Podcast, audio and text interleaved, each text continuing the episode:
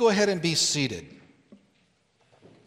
Take your Bibles out, though, and turn them again this morning to John chapter 6. We'll be continuing our little uh, detour to our vista point of John chapter 6. We'll be looking at that and reading in just a moment. I was looking in my office before I came up at some of the, the things that the, the young people draw and give, and I was thinking of some of the things that I, I have at home, because as a pastor, you collect quite a few of those. And I'm amazed at just the, the physical ability of, of young people to draw and to paint things. I have zero of that. Um, I, there was a time, Cindy can tell you, when, when I decided that I was going to try to learn to paint or something like that. And I am definitely, as they used to say, more left brained. Uh, my right brain, my creative side, and my ability to do that kind of stuff is just very sad, to be honest. If you've ever seen me draw anything, you know. Um, what I know about painting is very, very minimal, but I do know that in painting, there are different sizes of brushes that you can buy. And basically the bigger the brush, the bigger the number, the bigger the brush. So this morning, as we come to this passage, we're going to take out a large brush, a number 12 brush, as we look at this. We're going to cover, by God's grace, 36 verses this morning, from verse 35 all the way to the end of the chapter. And I think we can, we can do that by using a broad brush. A reminder of what, where we're at. A large crowd, remember around 15,000, all considered, have been fed miraculously by Christ, and they have now followed him and his disciples across the Sea of Galilee to the town of Capernaum uh, on its northwestern shore there. Jesus has, uh, they've come looking for him, and he has chided them for their material focus. We saw that last week uh, their, their focus uh, on the bread and seeking to be fed again. In fact, Jesus exhorted them to not labor, he says, for the food that perishes, speaking of, of the bread, remember the bread and the fish that he had fed them with. Uh, but he says, but labor for the food that endures to eternal life, which the Son of Man will give to you. And when he was asked what they must do, what the people must do to, to do the works of God, Jesus responded with very important words. He said to them, This is the work of God, that you believe in him whom he has sent. That you believe in me, Jesus is saying. And then when they asked Jesus then to do a sign for them, you know, what sign will you do that we can believe in you? Um, they suggested one, remember from last week, that, that, that he do what Moses did and give them bread from heaven. Jesus turned around and told them that they are missing the whole point. That Moses didn't even give the fathers anything, but God did. And that God the Father is the one now who gives the true bread from heaven. And they, of course, misunderstood that and, and said, Well, give us this bread, and, and then we won't have to worry about getting bread for ourselves anymore. They said, Sir, continue to feed us physical bread, basically. Like the woman at the well, remember, who said, Well, give me, give me this living water if I, I won't have to come out and draw water anymore. And these here said, Give us that bread.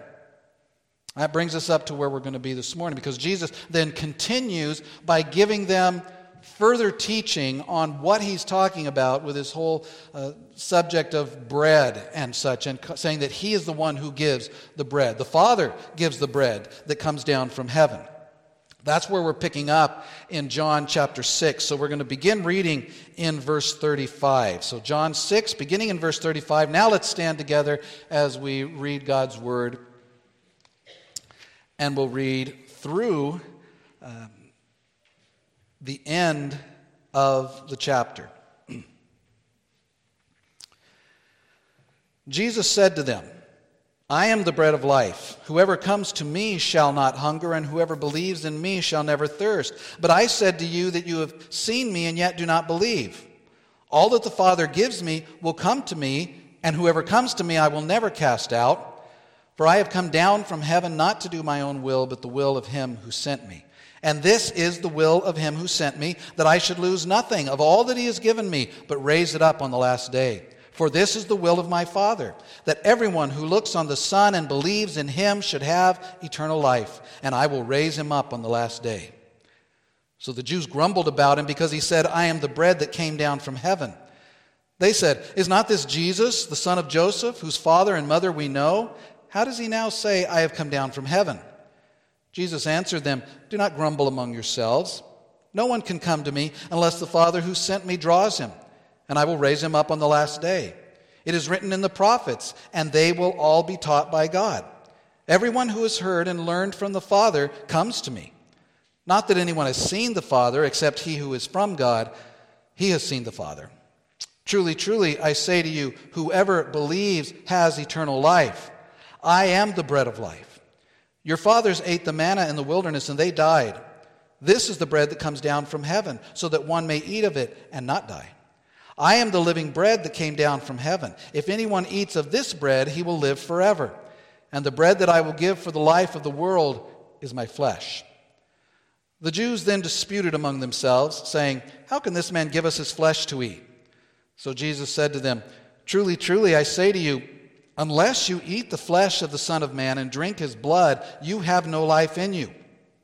Whoever feeds on my flesh and drinks my blood has eternal life, and I will raise him up on the last day.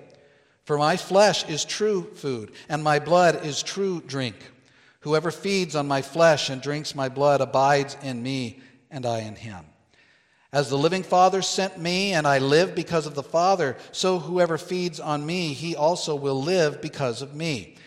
This is the bread that came down from heaven. Not like the bread the fathers ate and died. Whoever feeds on this bread will live forever. Jesus said these things in the synagogue as he taught at Capernaum. When many of his disciples heard it, they said, This is a hard saying. Who can listen to it? But Jesus, knowing in himself that his disciples were grumbling about this, said to them, Do you take offense at this? Then what if you were to see the Son of Man ascending to where he was before? It is the Spirit who gives life. The flesh is no help at all. The words that I have spoken to you are spirit and life. But there are some of you who do not believe. For Jesus knew from the beginning who those were who did not believe and who it was who would betray him.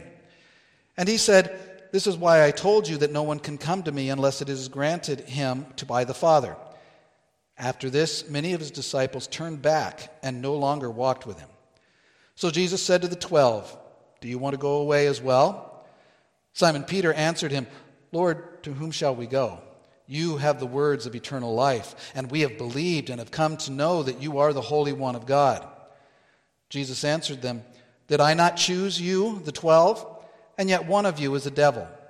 He spoke of Judas, the son of Simon Iscariot, for he, one of the twelve, was going to betray him. Let's pray. Father, thank you for this word. Thank you for this record of this teaching of Christ. We pray that as we look at it now, that you would uh, fill our hearts with, with understanding, fill our hearts with love for Christ at what he has done, and, and love, Lord, for you for the great plan that you have put in place by which we might be granted that eternal life. And we pray this in Jesus' name. Amen. Please be seated.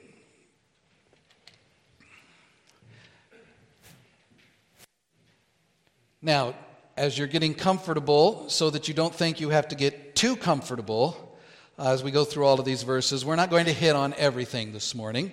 Remember, number 12, brush, broad strokes, uh, just some beginning things. But then what we're going to do next week, Lord willing, is we will come back to this chapter and uh, fill in some of the, the lines to give some of the, the details.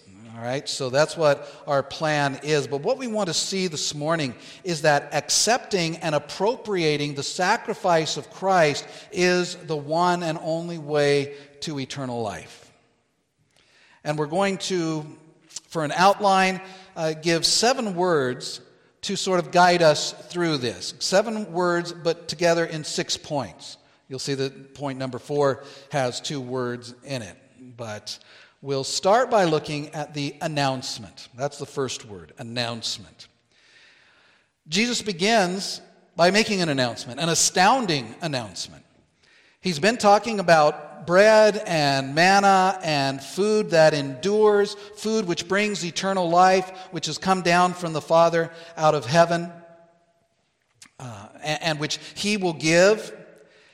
And then in the first here of what's going to be at least a couple of unforeseen escalations in the, the teaching. In verse 35, he announces to them, shockingly, he says, I am that bread. Verse 35 Jesus said to them, I am the bread of life. So he clears up here any confusion that there may have been about what he had just said. The manna in the wilderness was really pointing forward some 4,000 years, Jesus is saying, to him. The bread that was multiplied in the wilderness uh, yesterday in their time here, that that points forward to this true bread, and the true bread is Jesus. I am the bread. That's a remarkable thing.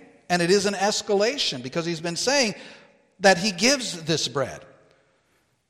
Jesus Christ not only gives the food that endures, Jesus Christ not only gives the bread which gives eternal life, but He is that bread. He says, I am the bread. Now, in case there are those who were not here when we talked about this uh, a couple weeks ago, let's take just a moment and pause and think about that phrase, I am. Ego eimi in the Greek. It's an important phrase on the lips of Christ. And in John's gospel, we looked at it when we were uh, back in Mark's gospel. In John's gospel, it is, it is a very important phrase, and it's almost a, a, a way of structuring the gospel. Because John records Jesus using this phrase seven significant times. Jesus says, I am the bread of life. He says, I am the light of the world. He says, I am the door. I am the good shepherd. I am the resurrection and the life. I am the way, the truth, and the life, and I am the true vine. And each one of those statements brings out an important aspect of the person and work of Christ, and each one reminds us that Christ is God. Even as he did back in Mark when he said to the the disciples in the boat when he was on the water still. He says, Don't be afraid. It is I, ego eimi. I am God. I am here. But here in John, this Jesus saying, I am the bread, this is the first of those seven I am sayings. And that phrase is something that you could call a solemnly emphatic statement. Literally, in the original language, it's an intensification of language. Eimi means I am, and ego means I. So putting them together repeats the subject and, and makes it stand out very strongly. So, what we would see here, at the very least, is a powerful statement of an exclusive claim. Jesus is, is saying, I and I alone am the bread of life. But we know it's even more than that, don't we?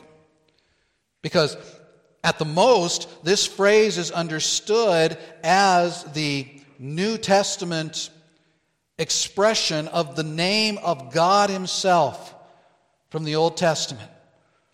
When God appeared to Moses and told Moses that He was going to use him to go to Pharaoh and to redeem his people, Moses said, Who should I say if, if the if the Hebrew children, if the, if the Jews say, well, Who are you and who sent you? God said, Tell them, I am sent you. That's God's name, his covenant name. And as we see that in the New Testament, in the Greek language, it is expressed by this phrase, ego eimi. So when that's on the lips of Jesus, it's Jesus' claim to deity. So at the most, this phrase is that an expression, a reference of Christ's deity. Jesus is saying, I am I am God, and I am the bread of life.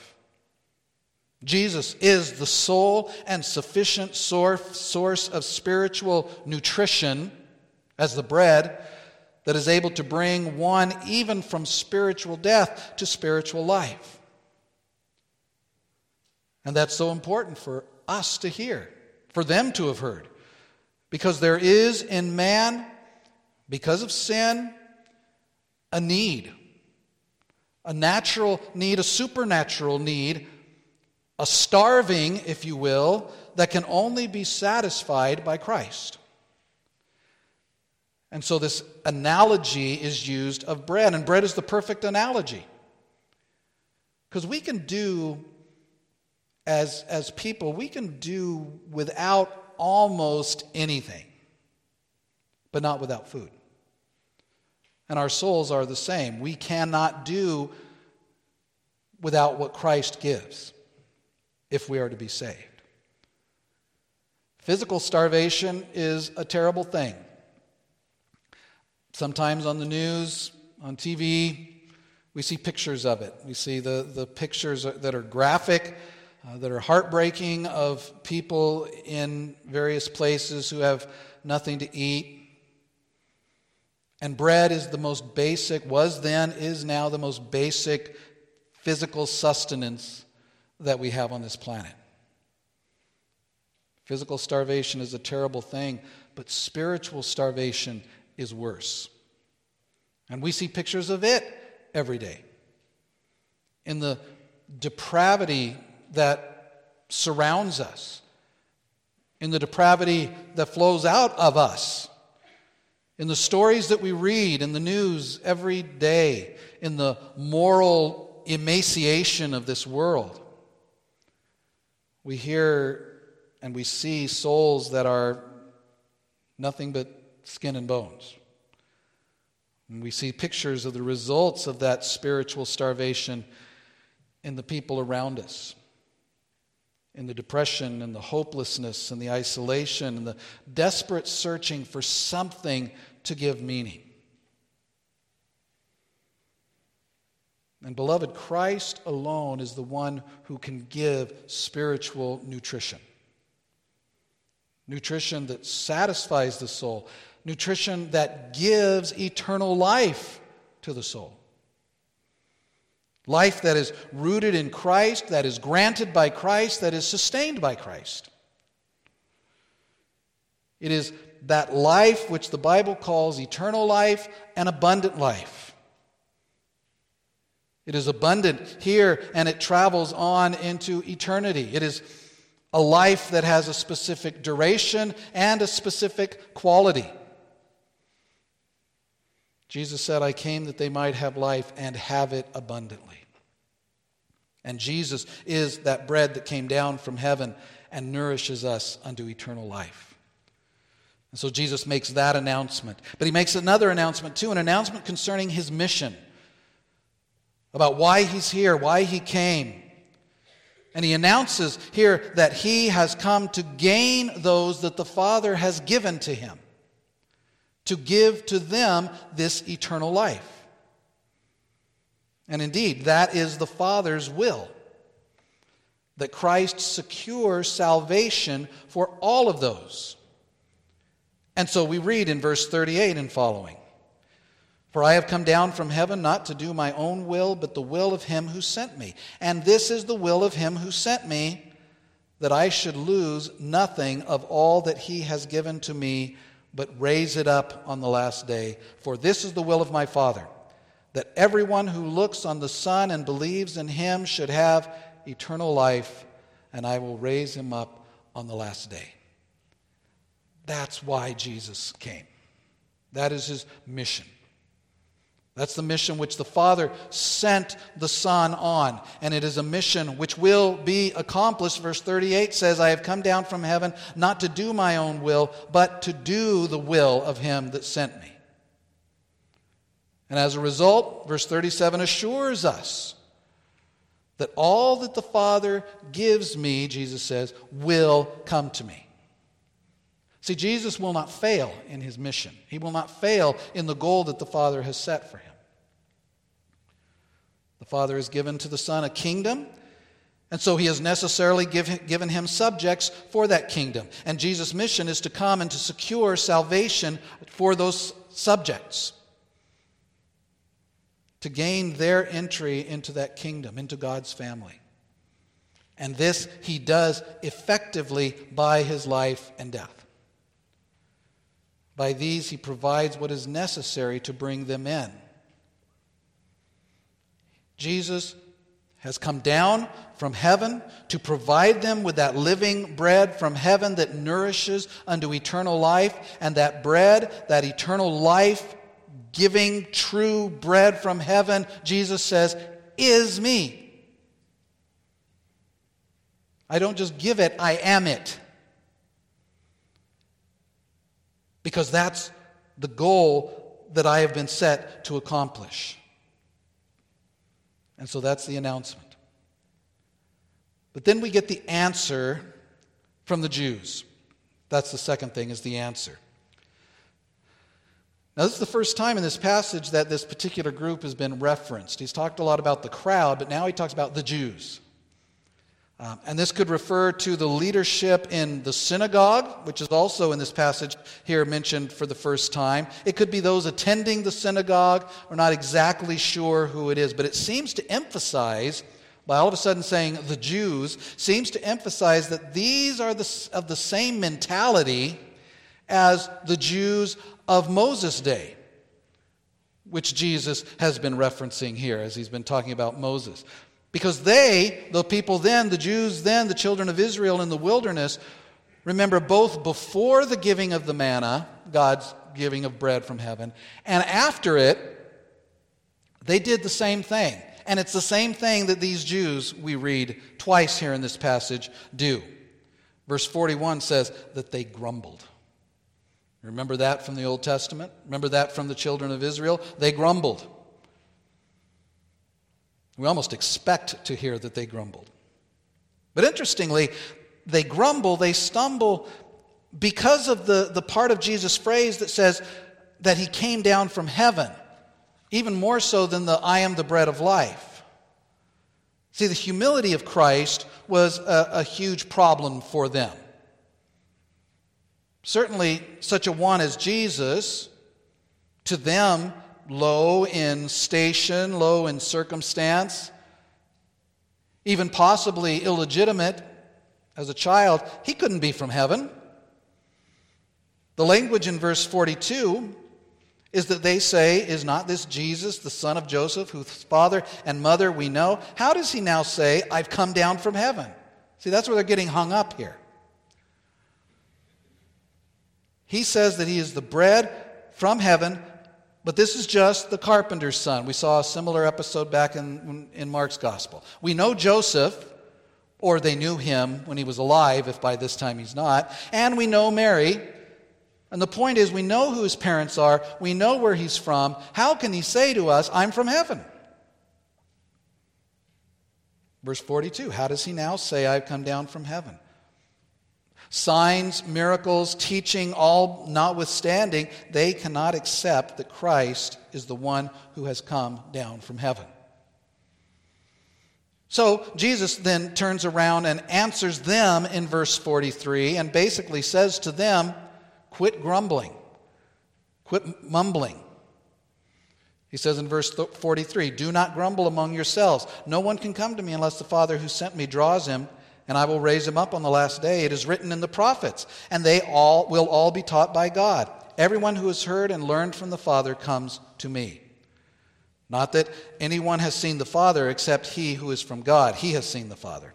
Truly, truly, Jesus said, I say to you, whoever believes has eternal life. Don't be surprised about your inability to understand and to agree with the things that I've been saying.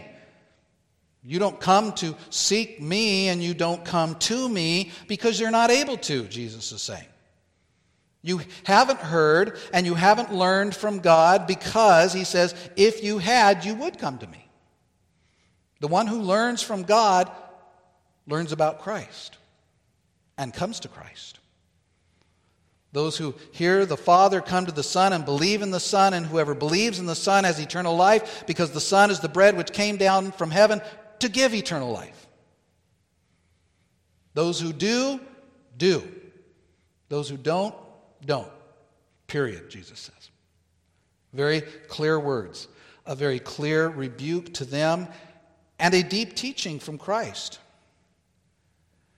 And just as those here in John 6 did not submit themselves to the teaching of God regarding who Jesus was and what he came to do and the results of what he came to do, there are many today who will not submit themselves to this teaching of God in regard to man's utter inability in himself to come to Christ or to the truth stated here with absolute clarity and in no uncertain terms that no one can come to me unless the Father who sent me draws him.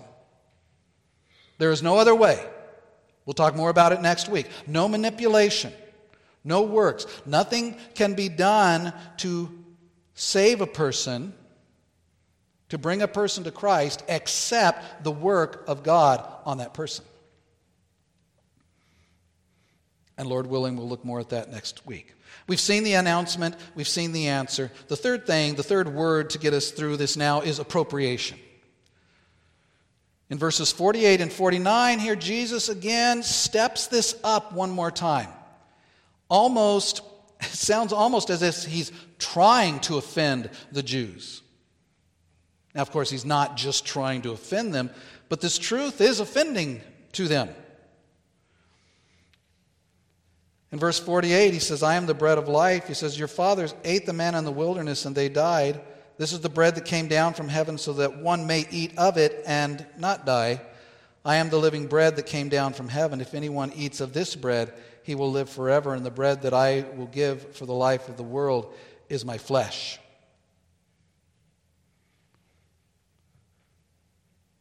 That's offensive. Jesus seems to do that quite often, too, doesn't he? He pushes up against the assumptions and the false teachings of the day and lays things out in a confrontational way. He doesn't pull any punches when it comes to the truth.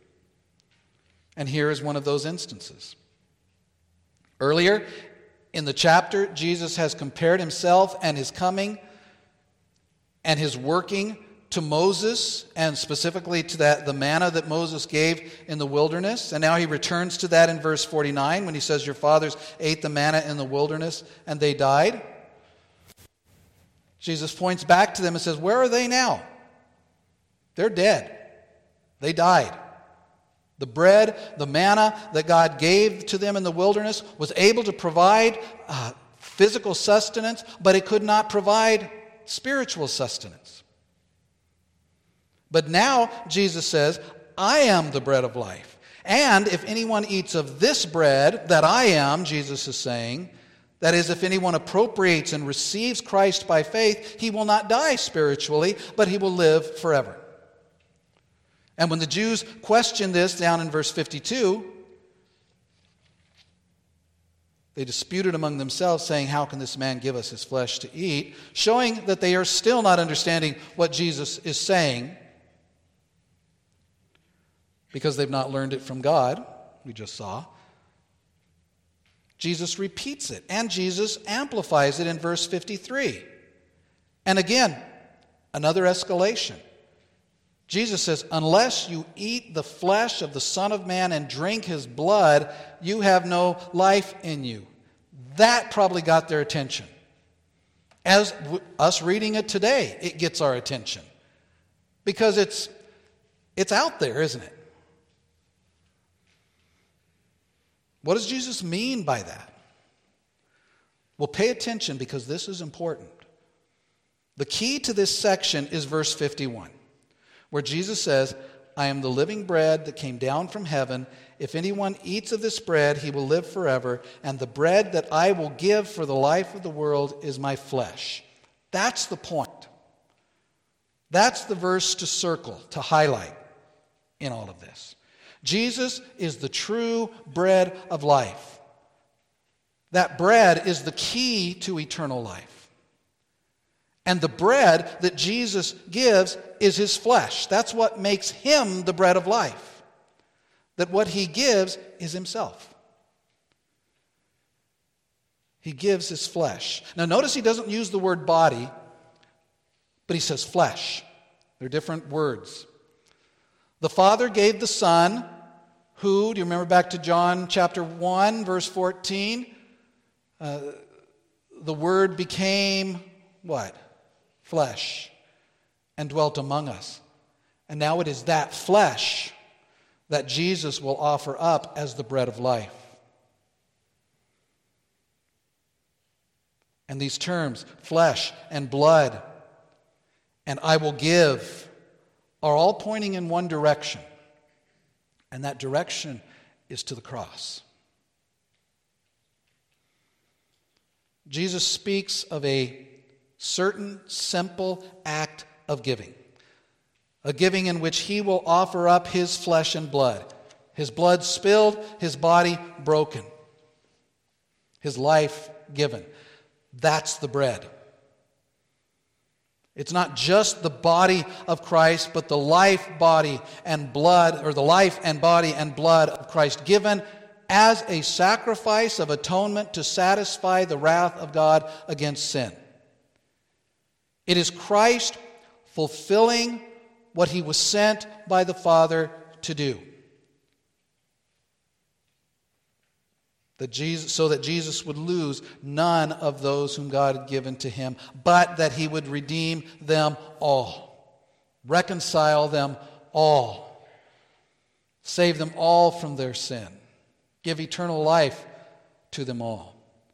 Through him giving over that flesh to death and to the wrath of God. Well, so then, what does it mean to eat the flesh of the Son of Man and drink his blood? Certainly, this is a metaphor. Otherwise, it would be cannibalism. Otherwise, it would be contrary to the law of God.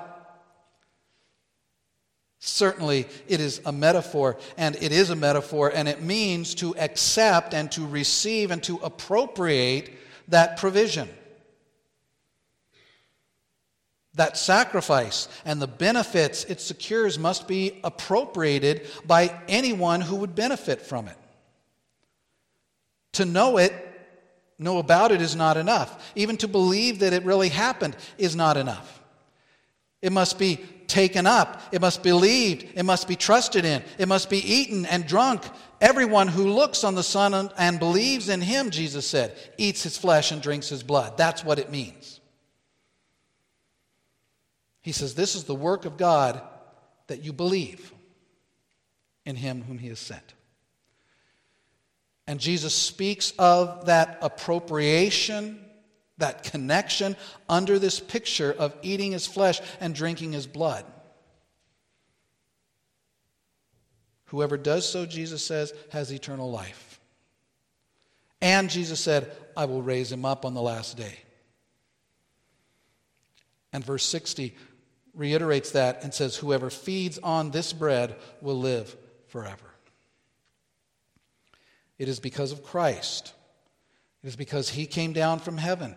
And it results in us being brought into the closest communion with him. We are united to Christ. The Spirit dwells in us. So we are appropriating Christ to ourselves, just as eating bread brings us into close communion with the bread that we eat. That's where the connection of the, the metaphor works. We appropriate its nourishment into our own bodies. Verse 56 says, Whoever feeds on my flesh and drinks my blood abides in me, and I in him. As the living Father sent me, and I live because of the Father, so whoever feeds on me, he will also live because of me. This is the bread that came down from heaven, not like the bread the fathers ate and died. Whoever feeds on this bread, Jesus said, will live forever. That is the key to what Jesus is saying here and how we are to understand Jesus as the bread of life. Now, many people read this chapter and, and think that this section here is a reference to the Lord's Supper. But it's not really.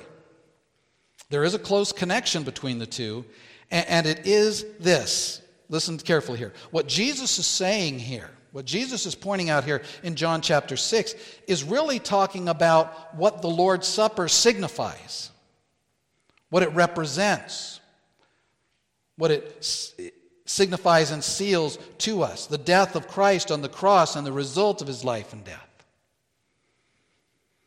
It's not some mechanical eating and drinking. Now, we are going to celebrate the Lord's Supper this morning at the end of the service, but there are many who take the Lord's Supper outwardly and physically who have not partaken of Christ and who do not partake of Christ. Partaking, appropriating Christ as Jesus is teaching it here, gives eternal life. The Lord's Supper that we will be partaking in does not give eternal life but it reminds us about the things surrounding eternal life, and it strengthens that eternal life where it already exists. Jesus saves, the Lord's Supper does not save. So there's a difference between the two.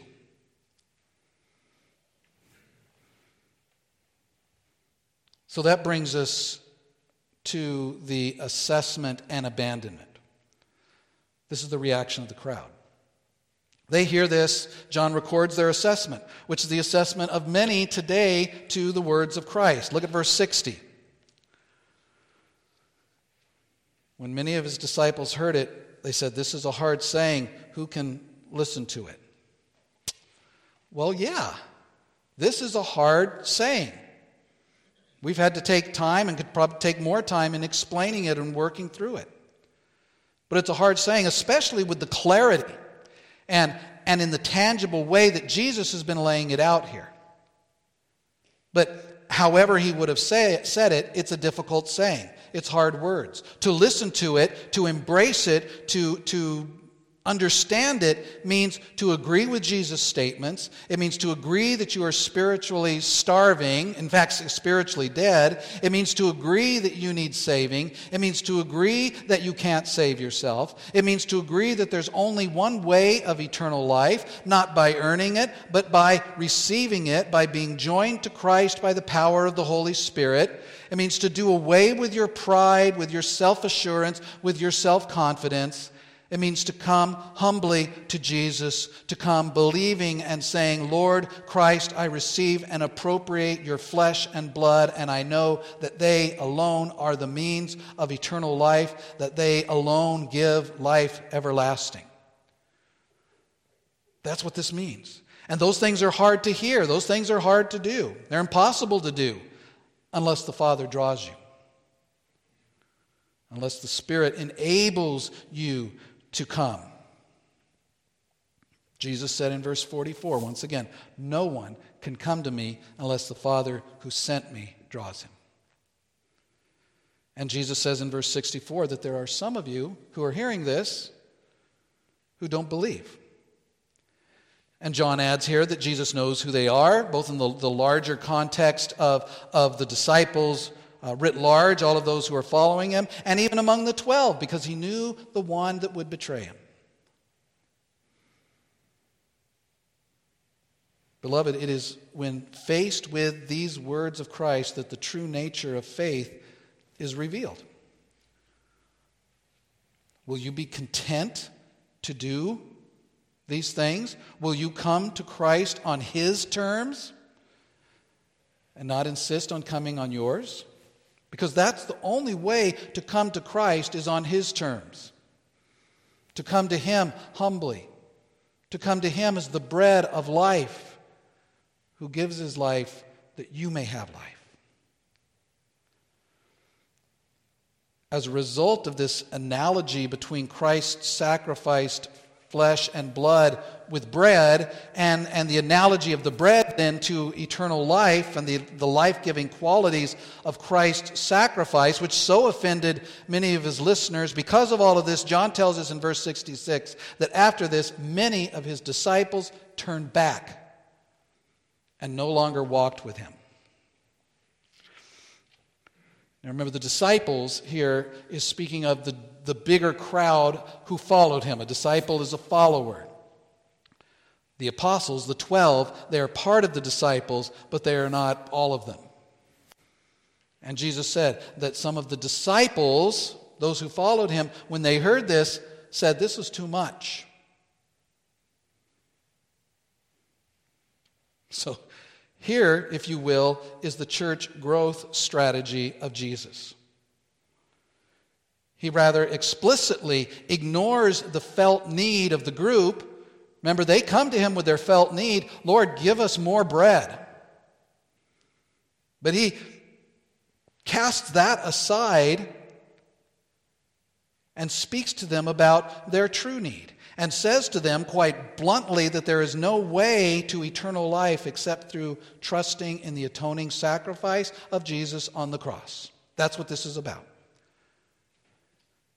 And further, he says to the crowd who have a problem with it that they don't believe because God the Father has not granted them to believe and because they haven't learned from God.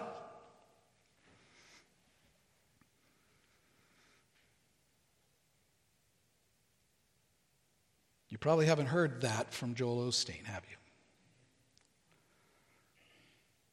So we've heard an announcement, we've heard an answer, we've talked about the appropriation. We've heard the assessment and the abandonment of many of the disciples. But fifthly, there's an acknowledgement. As the crowd disperses, many walk away. Some say, We are through with this. Faint hearted, dis- dis- disheartened by what Jesus has said, that he's not going to, first, that he's not going to be their divine chef, but also that he's saying these very difficult things. Jesus then turns to his own inner circle, now the 12, and he asks them a powerful, penetrating question. And it's in verse 67. So Jesus said to the 12, Do you want to go away as well? You've seen these others who have said, We're out of here. Do you want to leave? The popularity now of of following Jesus is diminishing. The sheen of Christianity is starting to tarnish. Since we're talking about that, I, am I'm, I'm convinced that a similar situation is coming in the church, to the church in the United States, where it is going to become increasingly difficult to be a nominal Christian. That the question is going to come to us do you want to walk away as well? We need to be ready for that. We need to consider that. We need to count the cost of following Christ. But here, uh, he asked the question, and Peter, good old Peter, who at times seems so often to say the wrong thing, here he says the very right thing in verse 68. Simon Peter answered him, Lord, to whom shall we go? You have the words of eternal life, and we have believed and have come to know that you are the Holy One of God. Peter and the twelve, despite their failings, we've looked at the fact that, that they were they have had their failings and, and the feeding of the 5,000. They didn't understand that. When Jesus was, uh, came to them on the water, they, they still didn't really get it. Remember, they, they did not understand the loaves. They failed in regard to that. But despite all of that, doubts that, that they've had, doubts that they'll continue to have, they still understand their need. They still understand the one place, the only place where they can go to hear the words of eternal life. And that's to Jesus. And Peter rightly says, Where else would we go? There is nowhere else to go. They are beginning to, to understand and to believe that this one who is able to feed 15,000, who was able to walk across the churning, storming sea of Galilee and cause the storm to cease, he who could heal the sick, he who gave clear proof that he was equal to God and that God with his Father, they, in Peter's words, have believed and have come to know that you are the Holy One of God. As John records it here, they're starting to get it. And that leads us to our last word, and that is appeal. Appeal. Listen to what Jesus says throughout this passage. Let me summarize just a few things. Jesus says, Whoever comes to me will not hunger, and whoever believes in me will never thirst. Jesus says, Whoever comes to me, I will never cast out. Jesus says, Whoever looks on the Son and believes in him has eternal life.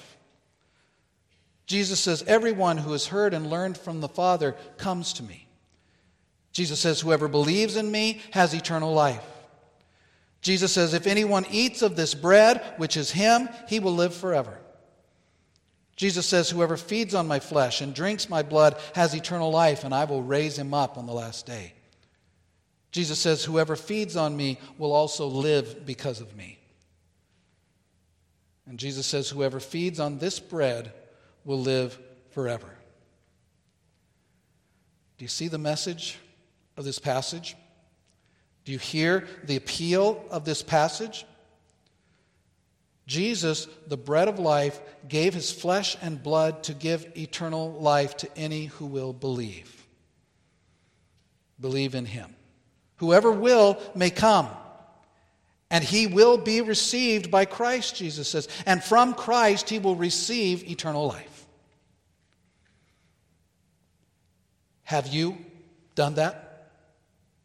Will you do that? How have you responded to this? How will you respond to this? Like the crowd? Well, this is a hard saying. Who can listen to it? And turn your back on Christ? Or, like Peter and the disciples here, will you recognize that there is nowhere else that you can go? Not if eternal life is your goal. Will you say, You have the words of eternal life, Jesus? Will you say, I have believed and have come to know that Jesus is the Holy One of God? I pray that you have. I pray that you do. And to that, let us say, Amen. Father, we pray, Lord, that if there are any hearing this, either here in the auditorium or through various electronic means who are hearing this and who have not yet looked to Christ. We pray, Father, that you would use these powerful words of our Lord uh, to work salvation in them. That they will come, that they will come to Christ, that they will say, I've believed. I have come to know that Jesus is the Holy One of God, that He has the words of eternal life, that He is the bread of life. We pray that you would do that, Lord. And for those of us who have done that, Father, we pray that this would be a wonderful reminder of the glory of Jesus Christ, of his, of his glory, of his humility to come and to do what he did in order that we might gain eternal life. Father, we thank you. And we pray all of these things in Jesus' name. Amen.